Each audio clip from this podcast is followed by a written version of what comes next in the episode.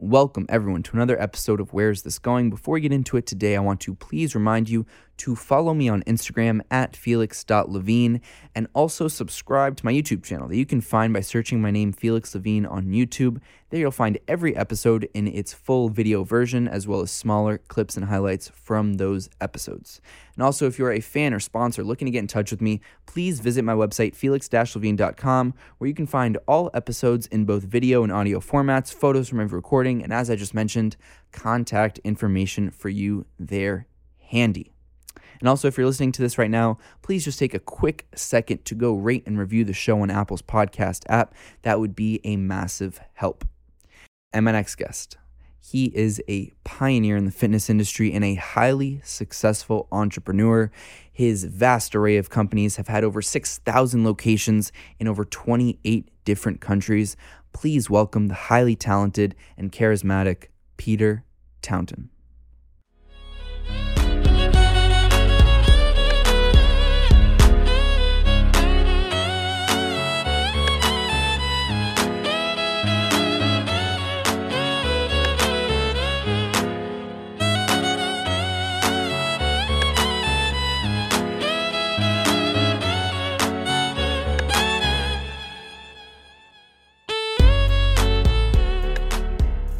And we're live. Peter, thank you uh, so much for taking the time today. I'm excited to have you on my show, and uh, thank you so much again. No, man, it's my pleasure, Felix. And um, you know what? I've been thinking about this, and happy Happy Monday to everyone out there. Happy Monday. Um, so I told you a few seconds ago. Is there a little tidbit, a little story, a little something that the world doesn't know about you from what's already out there?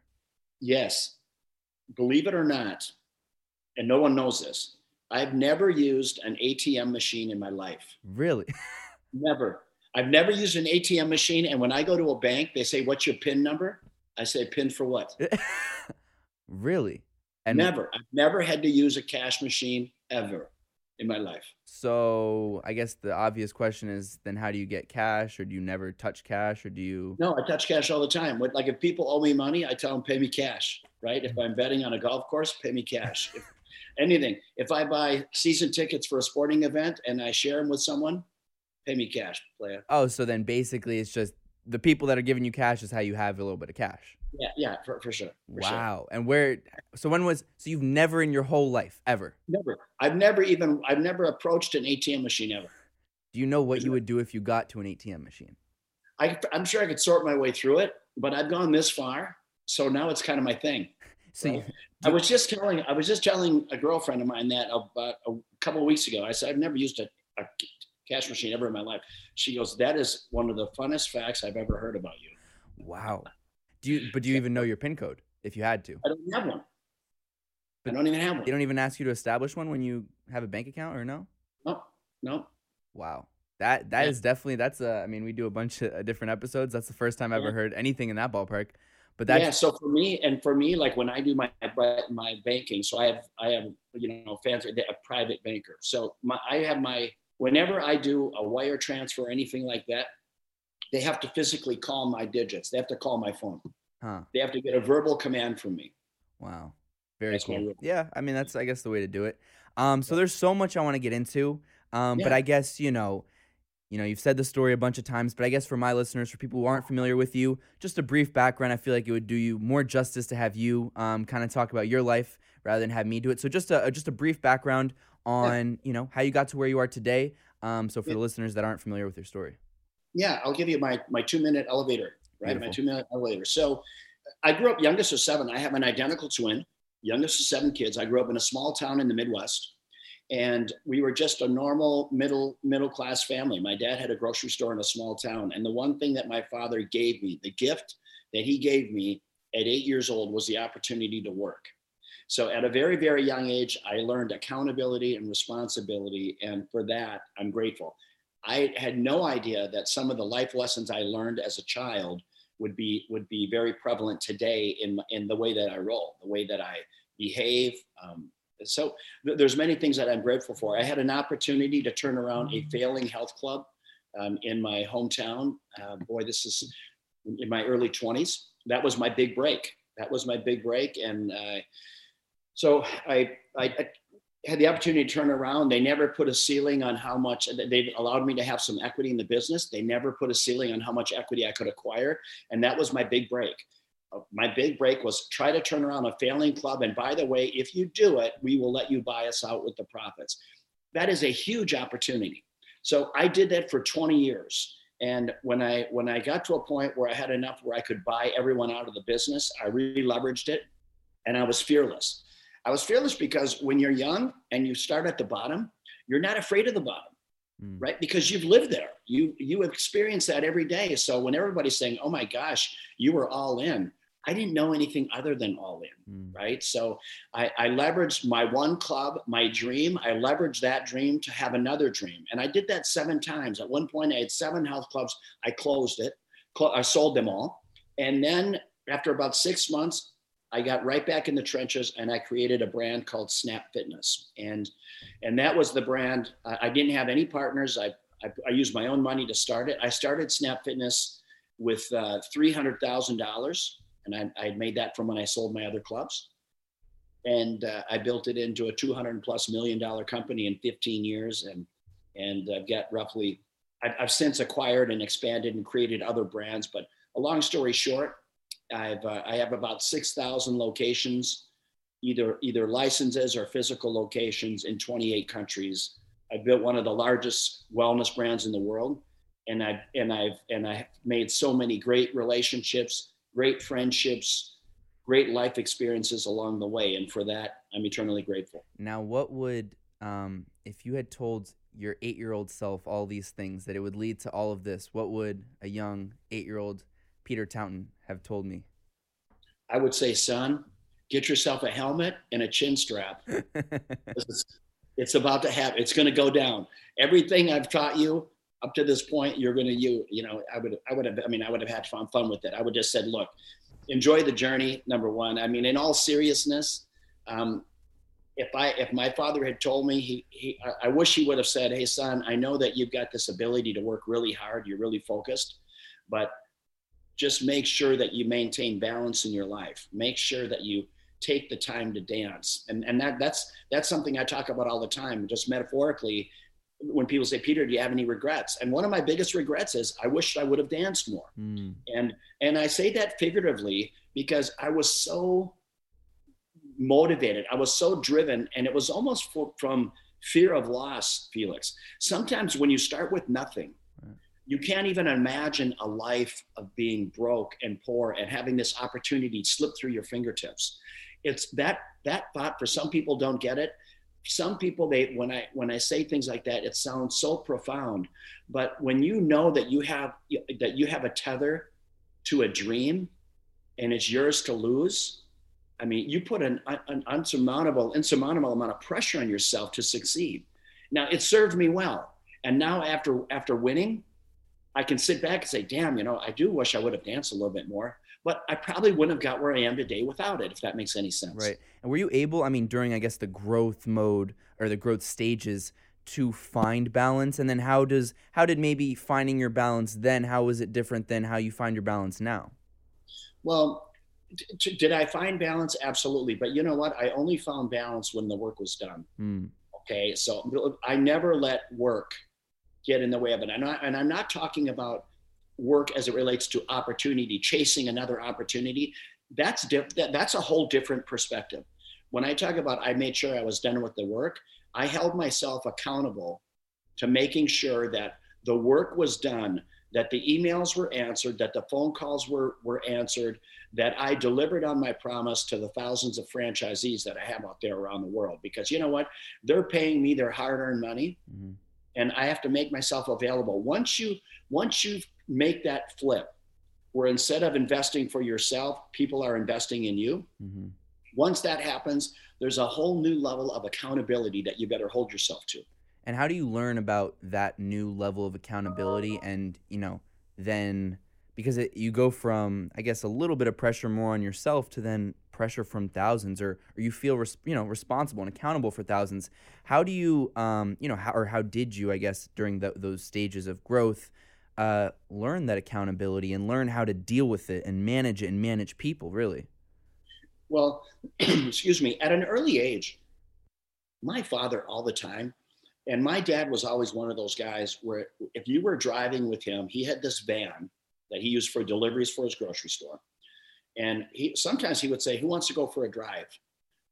Well, that would be his moment to have his un, your undivided attention. And now, keep in mind, there wasn't cell phones and things like that. And my father always talked about character, character, and how do you want to show up, right? And and making decisions. Sometimes making decisions when you don't follow the pack, you thin yourself from the herd.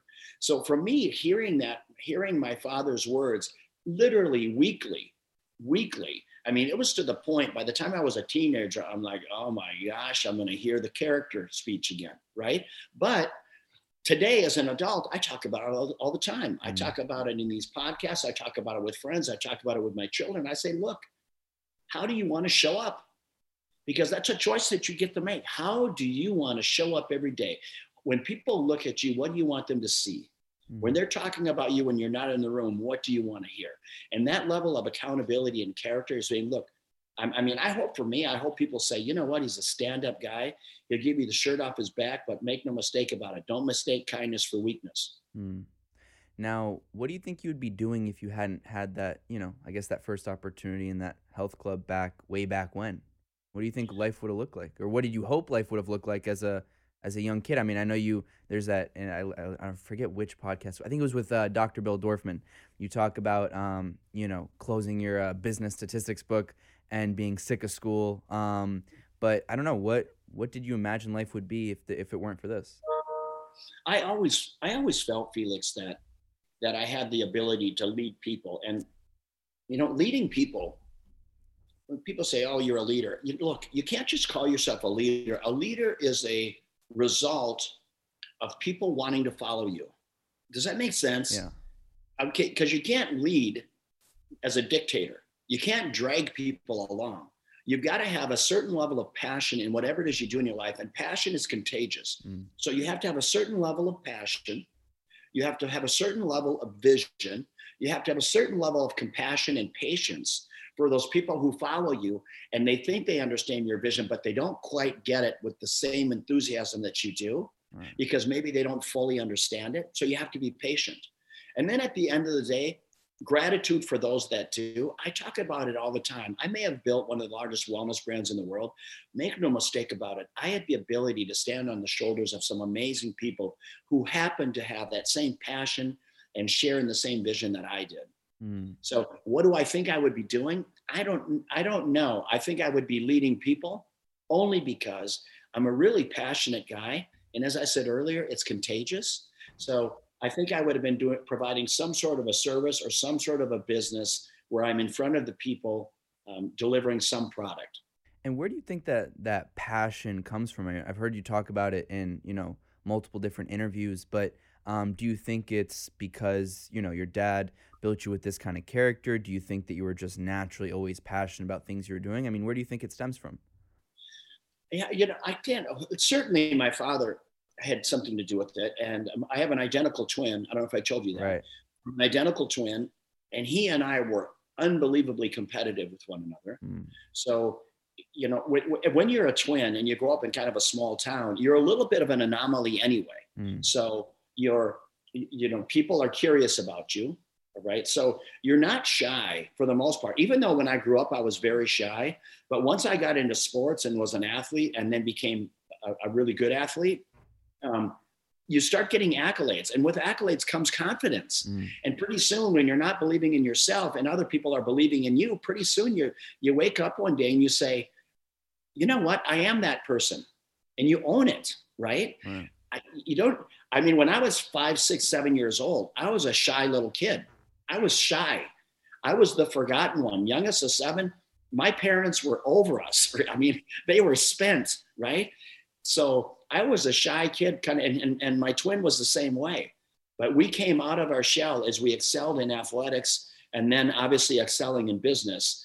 Uh, you can't be bashful, you can't be shy and run companies. You've got to be, you got to walk into a room and you have to own it. And how, how do you, I mean, to give advice to people that are unable to, or not unable, but struggle with, you know, walking into a room and owning it?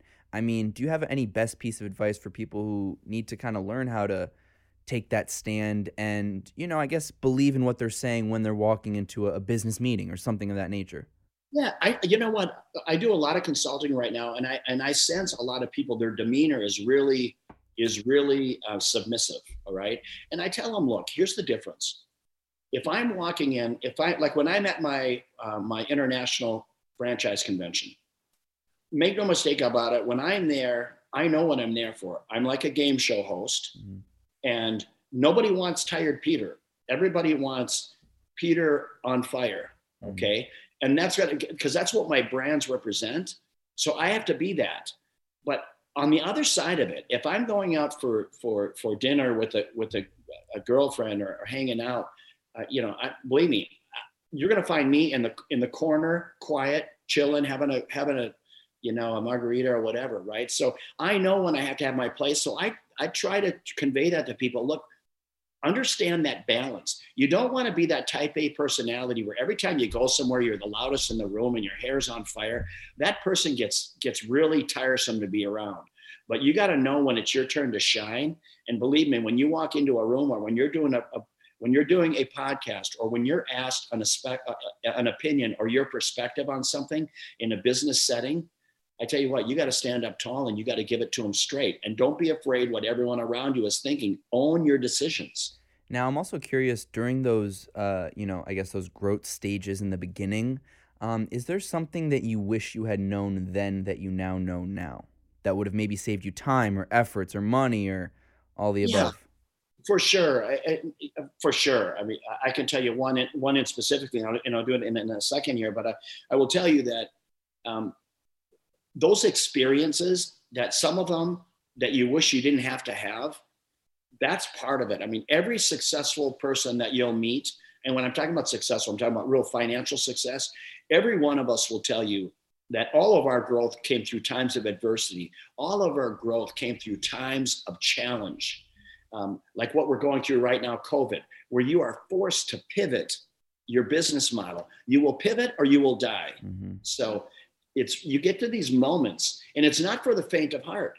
Some people sit at home wringing their hands thinking, oh my God, I'm going to lose my business. Others, they spit in their palms and say, look, we have got to put our heads together and we've got to find out a new, a new value. How do we deliver exceptional value to our customers in this new business climate that's been put upon us? So that that's there's a lot of meat on the bone there, but you understand what I'm saying. And I mean, speaking of COVID, I guess right off the bat, how has that kind of, uh, you know, how have you adjusted with this new new normal new world um, and you know managing expenses managing businesses? I mean you have multiple. Um, how's that how, what's that process and that you know thing been like for you? Well the, the good news is that um, everyone we're all in it together. Right. and and i've i've experienced you know major catastrophic events. In 2003 the dot-com crash right. all right that was a big deal. In 2008 and 9 the financial crash the real estate crash and now COVID. COVID dwarfs the other two. Really? 10x. Yeah.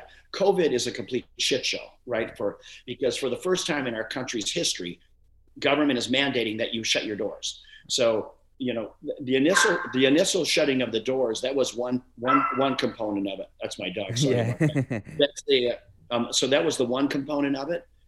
But but then having to face the new reality of consumer behavior and that's something when you have a consumer facing product, your reality is whatever the consumer's perspective is. Mm-hmm. Okay. Mm-hmm. So their perception, their perspective is your new reality. So you need to pivot accordingly. So for us, now that our clubs are back open, keep in mind at one time we had 6,000 locations closed that not out of business, but just closed.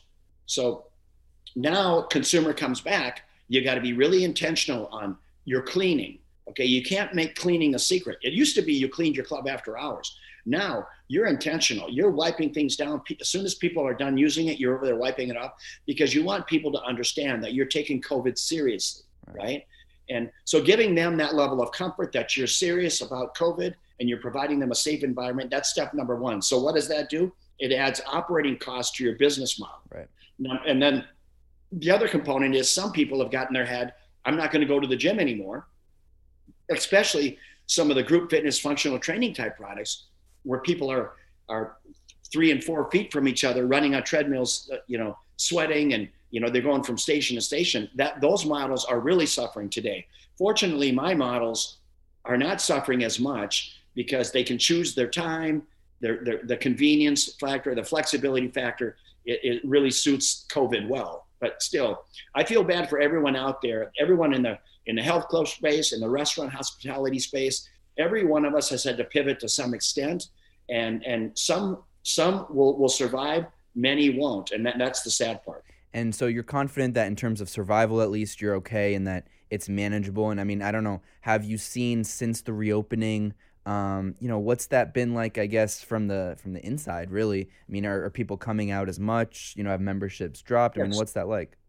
Well, we've had our memberships. We've had some membership attrition. Yeah. We think that they're, that they're, that they're coming back. So we believe that they're going to come back. Um, just be, just because it's people want to exercise. Exercising at your home, you can only that's you can only do that so long, and pretty soon you get tired of it. So people are coming back to the gyms, and ours we've had some attrition. Our member visit counts we're about seventy five to eighty percent of what we were pre COVID.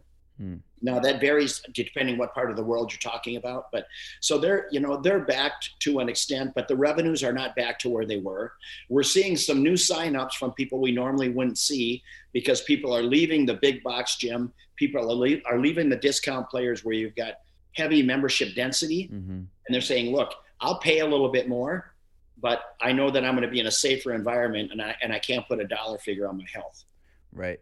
Now, for you, also, uh, I'm also curious because I know you're involved in a lot of different brands. Um, how do you gauge when you want to invest, perhaps start a new company, start a new product? Um, you know, what's that process like? I'm more curious about the, you know, the internal conversations. Is there one or two people you always go to to talk about these things with? Um, is it mostly just you? I mean, what's that whole process like? I mean, I know you have a, a new CBD company, for example, that came out uh, that you just started, which is very exciting. Um, what, I mean, you know, take us through, I guess, the behind the scenes of how these things come together.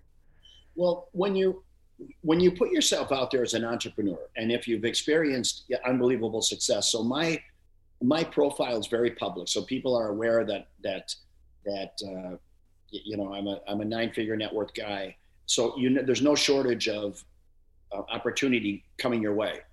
Now here's the here's the tricky part, Felix. I can tell you, I've never had a business presented to me where the financials are not up and to the right. Okay. Right. I mean, no one shows me a bad business plan. So I don't get emotional about that. I look at fundamentals. That's where I start with. Fundamentals, I look at how much capital has the founder does, does the founder have in it the person who's got who's operating the business so what is their capital because i'll be honest with you i'm always a little skeptic when somebody comes to me with a business plan and they, they don't have any of their money in it and they own 40% of the company to me that's a bullshit deal right. all right so to me, have your own skin in the game. Just like if someone comes to me with an opportunity, and this is a great lesson for some of you, some of you entrepreneurs that have had success and you're looking to divest in other things. Here's a moment of truth for people. Someone comes to you with a great idea, and I ask them, and the deal fundamentally sounds great. So I asked the founder, you know, how much money do you, do, are you going to put in? Well, he said, I don't have anything in. I'll ask them for their tax return. I'll ask them for their personal financial statement. All right. And I'll get them to a point where let's say that the number is $100,000. Mm. He's going to put $100,000 in. I'm going to put a million dollars in. Mm-hmm. But believe me, his $100,000, he's betting the farm. Right. All right. So he's the one that's going to get up every day and run the company. I don't want an extra job. I don't want to do your job. Don't give me the reins and think that I'm going to I'm going to ride your grow your company into this 100 200 million dollar company. I'm not going to do that. Right. I'm betting on the horse. I'm betting on you. I'm betting on your passion. I'm betting on your vision. I'm betting on your expertise within this space. But I'm going to make sure that you are fully vested, my friend, that if this thing goes south, that it's going to leave a bruise for you. It's not going to affect my lifestyle but it's going to definitely affect theirs. Mm. I want them running their business with the same letter, with the same uh, paranoid that paranoia that I had when I was starting my company for the first time. There was no plan B. Failing was not an option. That's the kind of fire that I look for. Now, what kind of, I mean, other than that kind of fire, uh, I guess character traits are you looking, do you look for when you're, um, you know, working with different business partners? Or is there one yes. that stands out the most for you?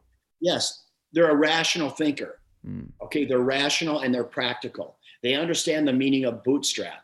Okay, it always brings me a high level of concern when somebody says, "Yeah, we need to go raise three, four million dollars," and I'll tell them, "Look, you got to build your revenues up a little bit first because when you go out to raise capital, believe me, that that first amount of capital that you raise is going to be the most expensive capital you will raise mm. because right now it's you're you you're still trying to fundamentally prove out your business be patient grow your business let's get to a point where we have some real value on the company and then when we need to raise money let's make sure that we've got a good purpose for that capital because in some cases think about think about snap fitness when I started Snap Fitness, I started it with $300,000. I never had to go raise capital. Mm-hmm. The first time that I sold a portion of the company, I did it for pure liquidity because, and, and I talk about this all the time as an entrepreneur. You're going to create a concept, you're going to execute on your vision, and you're going to have some level of an exit where you can take some chips off the table. So in my case, after starting the company in five years, I sold 40% of the company for $47 million. And that other right? 16% was the same amount. You got it. Yeah. And and for me, another five years later, but but for me, the first time that I did it, that was the fiduciary accountability to myself because I knew at that point my life was never going to be the same. Mm. Okay. It was never going to be the same. I was not going to bet the farm. Some people say, oh my gosh, Peter, why did you sell 40%? If you had held on to it, you could have made $80 million for 40%. I said, absolutely right. But the unknown. Right. I also could have been that guy. I talk to people all the time. They have a great idea. In two years, it turns on a dime. Suddenly, their $200 million company is worth 20 million. Yeah. I didn't want to be that guy. And I've got some stories of dear friends of mine that that's happened to. I don't want to say names, but believe me, it's gut wrenching for them. It's absolutely gut wrenching. Now, it's obviously very hard to know, you know, again, the right time, but if you had to give a best piece of advice on when it's perhaps, or when you feel like it's perhaps the right time to take out a little bit, um, how do you gauge, you know, for yourself when when is quote unquote the right time? Well, I think, I mean, the, the, the perfect time, the perfect time to get out of a company is when you're just getting ready to crescendo. Okay. okay? yeah. Okay. I mean, if you could, if you could plan that, that would be the time to pull the chute. Okay. But for me, when I'm about halfway up that crescendo and, and it's a meaningful dollar amount, like for me with, with Snap Fitness as an example, I didn't want to sell 40% for $10 million. And don't, don't get me wrong. It's not that $10 million is not a lot of money. It's a hell of a lot of money. Okay. But I had confidence that, that there was a lot of runway for me. So I wanted my timing. And when it got to the point where it was kind of, kind of stupid money, 47 million. All right, 47 million. That's a whole other league. Okay, that's and I promise you, I mean, and for all the people out there with money, 10 million dollars, that's one thing. But when you start getting over 20 million dollars of, of cash, after tax cash, that's a whole nother level. And when you get over 50, that's another level. You get over 100, it's another level. All right. Just make no mistake about it. All of them are great levels to be at, but those are different levels of, of your lifestyle and new levels of accountability. To me, I think if you got to a point where you get over X amount of dollars and everyone's different, that you've got a fiduciary responsibility to give back and give other people a leg up. Help them find the way to their financial freedom. And now we're just gonna take a quick break because I wanna talk to you about my longtime sponsor in US Wellness Meats. US Wellness Meats is over 400 all natural whole foods in their online store at uswellnessmeats.com. All of their foods are raised on family farms dedicated to sustainable and ethical principles. They do not use any pesticides, herbicides, antibiotics, growth hormones, or GMOs, and they supply nutrient dense, all natural foods to professional football and baseball teams, colleges, individual athletes at the highest levels of every single major sport, health professionals, respected gourmet chefs, fine dining establishments, and families all over the country, just like yours in every state Canada, and Puerto Rico who are looking for the best food and best quality on the planet. Go to uswellnessmeats.com today. Use promo code PODCAST, that's P O D C A S T, for 15% off store wide savings. They'll ship anywhere in the country for only $9.50 for shipping and handling, and most orders are delivered within 24 to 48 hours. Go check them out. Promo code PODCAST for 15% off store wide savings at uswellnessmeats.com. Now let's get back into it. And I know that that's also something that you're very passionate about. I mean, you are involved in, in, a numerous amount of uh, different ways that you give back. Um, one that I thought was was very interesting is um, you're very you know anti poaching. Um, that's something that you, you're passionate about, and you've made I think numerous trips, obviously to to Africa to, to be with the, the people there and, and to combat it, you know, hands on on the ground. Um, we yeah. just talk about th- those kinds of experiences and why anti poaching was something that really um, you know struck a chord in your heart well, for me, I think it's important to understand where I, how where I came from and, and how I grew up. I mean, I grew up, as I said, a middle class kid. I grew up in the country. I have a passion for for um, you know animals and wildlife. I have a passion, compassion for people. I never like to see people suffer. I always felt bad for the underdog. I always felt bad for the overweight kid on the playground. Um, or the or the new kid that came into the classroom from moving in from a, another town and everybody's staring at you you're you're you're there you're afraid i always tried to befriend those type of those type of situations because i just for some reason i just got that that soft spot in my heart for people that way and the same goes for people for adults today when i see that they're a little bit lost i try to to help find their way now when i go to africa that's a that's a whole other level. Now we're talking about animals, and to me, I think it's so profoundly wrong when a a 50 year old you know male elephant is is is just drinking water in the Serengeti, and some some clown from 400 yards away plants one in the back of his ear, and he drops dead in his tracks, and then you drive up on him and you cut his tusks off as he sits there and rots in the sun for the next, you know, 30 days. But to me, it's just profoundly wrong. It's senseless. But the the, the challenge there, it's it goes so much deeper than just the, the tusk or the guy shooting him. You got to go so far upstream because the guy shooting him, he's just a local trying to put food on the table for his family. So there's a hell of a lot of education that needs to take place. But the whole point of it, I mean, in today's day and age, I can't for the life of me understand why we're still talking about ivory, why we're still talking about you know senseless, inhumane treatment to animals. I honestly I don't get it. It's to me, it's just like people talking about you know the gay population. I I scratch my head. I'm like, for real? That's what you're that's what you're concerned about. Look, let people roll how they want to roll. But I just I don't get how some people take some of these positions. There's so many bigger fights to bigger battles to fight than than than than people's sexual preference or I, I just don't get it. I, you know, I don't get some of some of these things, and and obviously poaching is one of them. Now, how does one, you know, like yourself, a person like you, get involved in combating poaching? I mean, what's that conversation like? Do you have to find different partners that do X, Y, and Z out in Africa? I mean, how's that work? Well, I, I own a lodge in the Serengeti. So I own a lodge just outside the Serengeti. It's called TAASA, T A A S A, TAASALodge.com.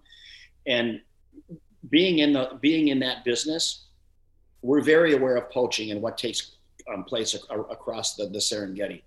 And we, I speak with other lodges. There's another lodge out there um, that is that is uh, uh, called Singita, and and that is a they've got wardens and they've got a huge initiative on anti-poaching. In fact, I was going to do a, a benefit concert to raise money for that specific group.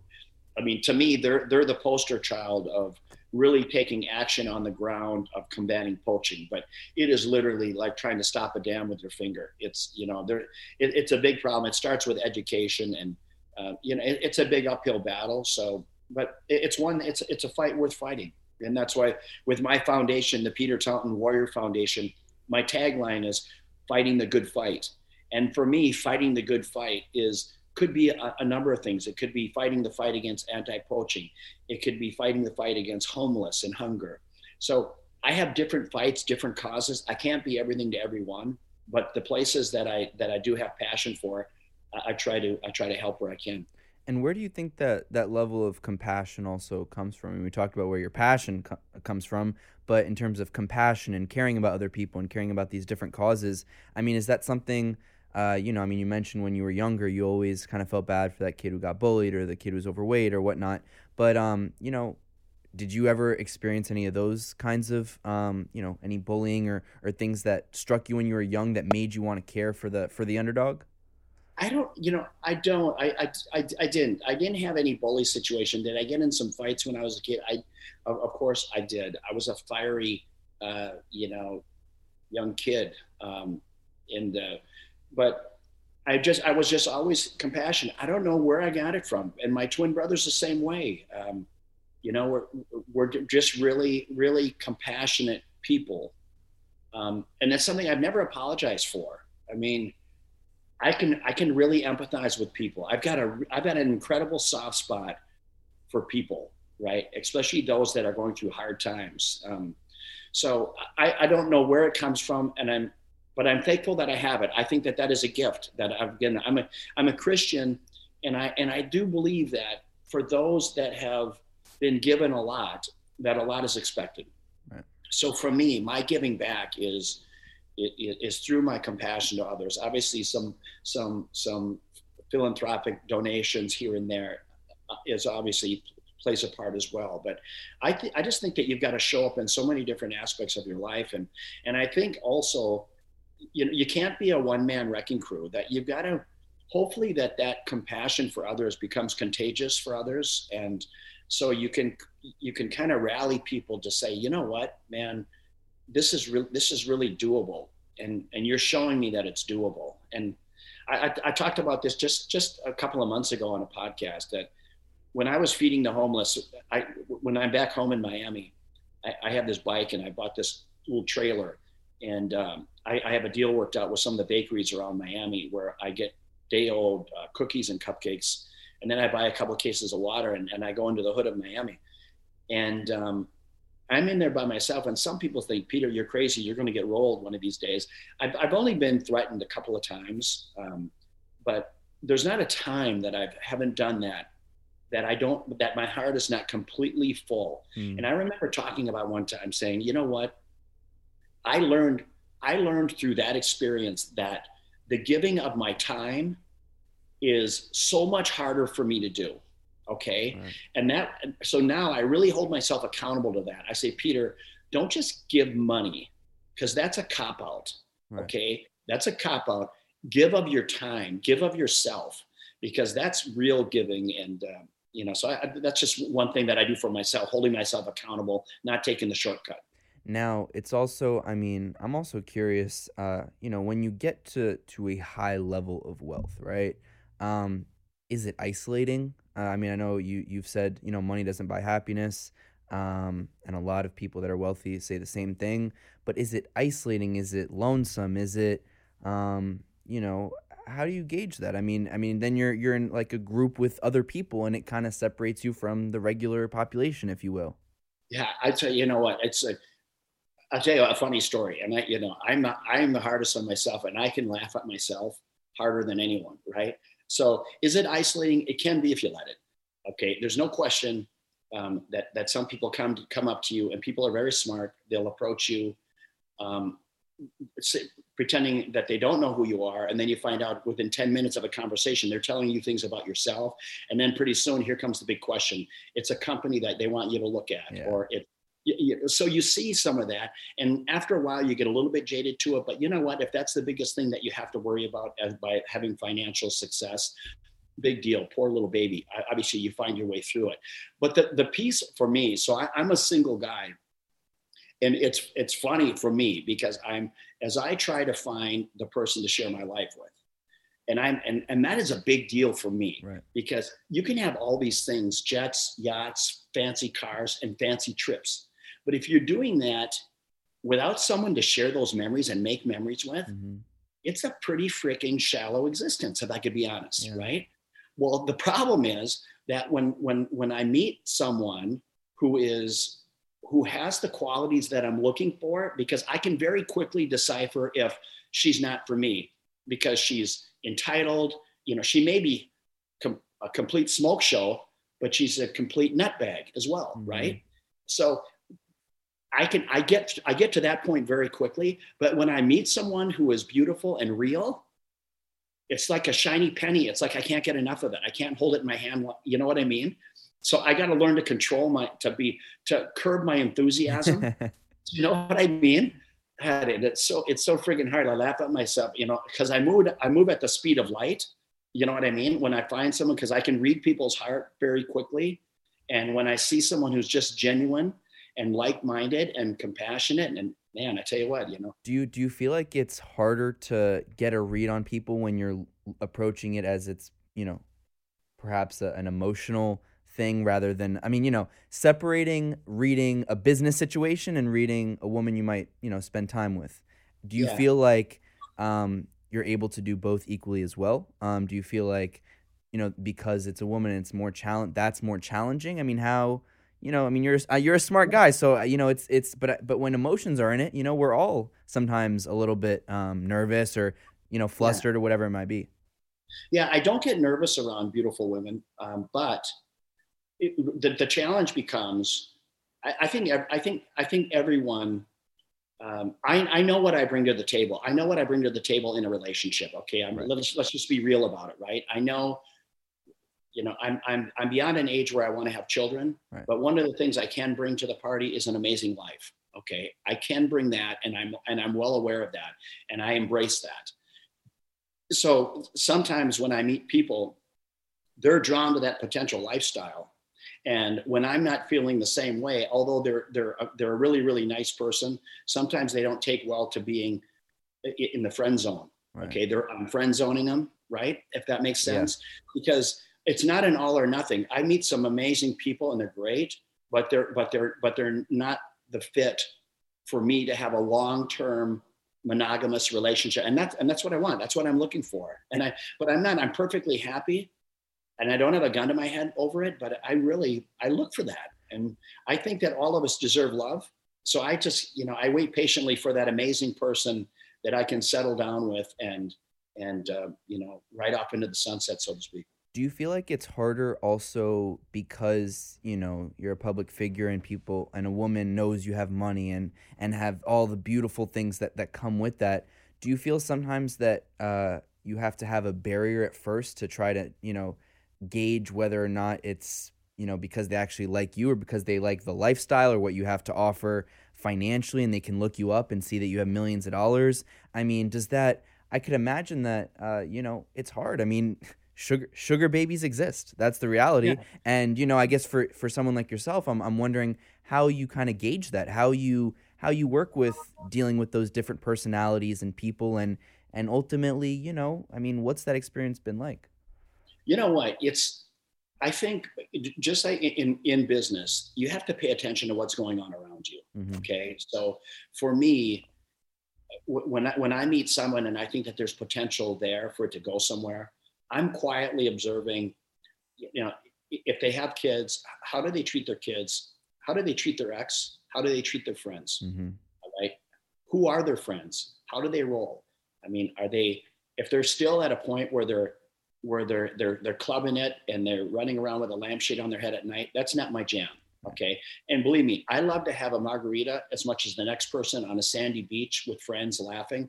I roll with that any day that ends in Y, right? But I'm never, I'm never completely, I'm never out of control, right? I, that's just not, I've, and I've never been like that. So I, I, just pay close attention. You know, I like, I, I like a woman who can be, who can be fun and adventurous and light, and and not heavy, no drama. I mean, I, and I don't think that's indicative. Uh, uh, that's unique for for what any person wants. Um, and and those that come up and and they realize, you know, the financial um, uh, wherewithal that I have. I mean, that's just being realistic. I, am glad that they embrace it rather than try to pretend that they that they don't. Right. Do you know what I mean? Right. All things being equal, and I, I, I say this to men and women all the time. All things being equal, the choice to be rich or poor, take rich. It's it's a hell of a lot more fun. You know, you know what I mean? Yeah. So I don't I don't ever apologize for being successful. I tell them, hey, look, it's a hell of a lot of work and a hell of a lot of risk, and I, and I would and I and a lot of sacrifice and discipline and all those things that come with it. But I wouldn't have changed it for the world, and I wouldn't change where I am today in my life for the world. I just know I'm very intentional. I have to be like that, just like I was in business. I'm very intentional about, you know, one of the things that I want to have in my life is is a significant other. I'm patient, but I, you know, I don't want to be sitting. I don't want to. I don't want to spend the rest of my life. I don't want to spend the next 50 years single. I don't want to be a serial dater. That's just not me. And some of my friends think I'm absolutely crazy. Mm-hmm. They think I should be this playboy, jet setting around. Dan Bilzerian type. Yeah, right. You know, and I and, and and I follow Dan. Right. I follow Dan, and and you know, some sometimes it looks fun, and then other times it looks it looks you know really not looks really empty.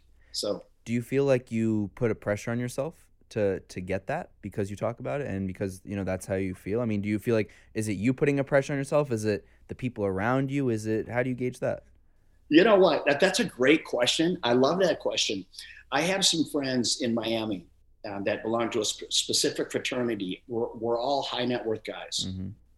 And th- one of the things, when I talk about it, there's not a one of them, other than those that are married, but about half of them are single guys mm-hmm. with, with a lot of dough. And we all talk about the same thing, okay? We all have the same challenge, and I give them a unique perspective on it, right? So it's, I'm, I'm vocal about it. People ask me, to people, you know, Peter, you're, you're, you know, you're single. Why are you single? Well, I just haven't met the right person. Mm-hmm. There's a big difference between saying I just haven't met the right person or I'm never getting married again and you know I love this single thing where I'm dating one beautiful woman after another. Big difference between saying, look, you know, I just haven't met the right person. That's an honest response. Meaning I'm looking and and when she comes, she you know, when it's right, she will be there for me and I'll feel it. And also, I mean, honestly, I really appreciate your your honesty too, because I think it also puts into perspective, um, you know, you could be rich and successful, but at the end of the day, we all just want the same things, you know? The same I could pull a person off the street and they might and they'll tell me the same things that you're telling me from an emotional standpoint, right? Um so just to wrap things up, I'm curious, uh, I don't know if you ever think about it, um, and hopefully again, long long years of healthy and successful life, but um, do you ever think about your legacy? Um, how you hope yes. how you hope to be remembered um, in the in the span of history? I, I do, and I, I hope. I mean, you can never control what people say about you, right? I mean, you can just be you. So, but I hope that you know the narrative around when my name comes up in conversation. I hope it's not. He was a hardworking, successful businessman. I mean, that that comes with it. But I'm hoping the other side of it is, you know what, despite all of his success and all of his life experiences, he was a good father. He had a beautiful heart. He was compassionate to others and he fought for the underdog every freaking day. Right. And, you know, to me, that says a lot about your character that you're a little bit of a cowboy at heart, that you've got grit. You're not going to turn and run. You're going to face any, any storm head on. And, and you know, and, and, um, you know that's that's how I try to show up every day, and I hopefully hopefully people appreciate it. Beautiful. People can follow you on Instagram at Peter underscore Taunton. Uh, your Twitter is the same, uh, Peter Taunton, I believe. Uh, your website is a great website, petertaunton.com. And uh, Peter, truly a pleasure to have you. Hey, it was one thing that we haven't, we didn't really go over, um, but I know you were a big racquetball player. I don't know, did you ever play tennis? Well, I do, but I just batted around. In fact, it's funny because my my oldest son played on the tennis team, and he would play me in tennis, and he I would hit what you call a flat ball. Okay. So he puts all this top spin on it. You're more say, Eastern grip. What's that? You have the Eastern grip. Is that what it is? Yeah, more more flat. Yeah, I don't. I wouldn't even know. Okay. So, so first, I've never heard that, but it would drive my son crazy. So you know what? I'm athletic, so I can I can get the ball back over the net, right? But uh, so I just play tennis a little bit. I'm probably just a, a, middle class tennis player, but but racquetball was my game for sure. All right. Well, if you're ever in New York, first of all, I'd love to ha- bring you in the studio one day, and uh, you know, post COVID, of course, and uh, you know, maybe play some tennis. I, I, was I'm a tennis player, so I never played racquetball, but uh, but we'll see. But thank you again uh, for taking the time. Truly a pleasure, honor to have you on my show, and uh, I'm excited for what the the future holds for you. Yeah. Hey, thanks, brother. I, I appreciate it. I really enjoyed myself, and I'd be happy to come back anytime you have me. Perfect. Take care. Thanks, John.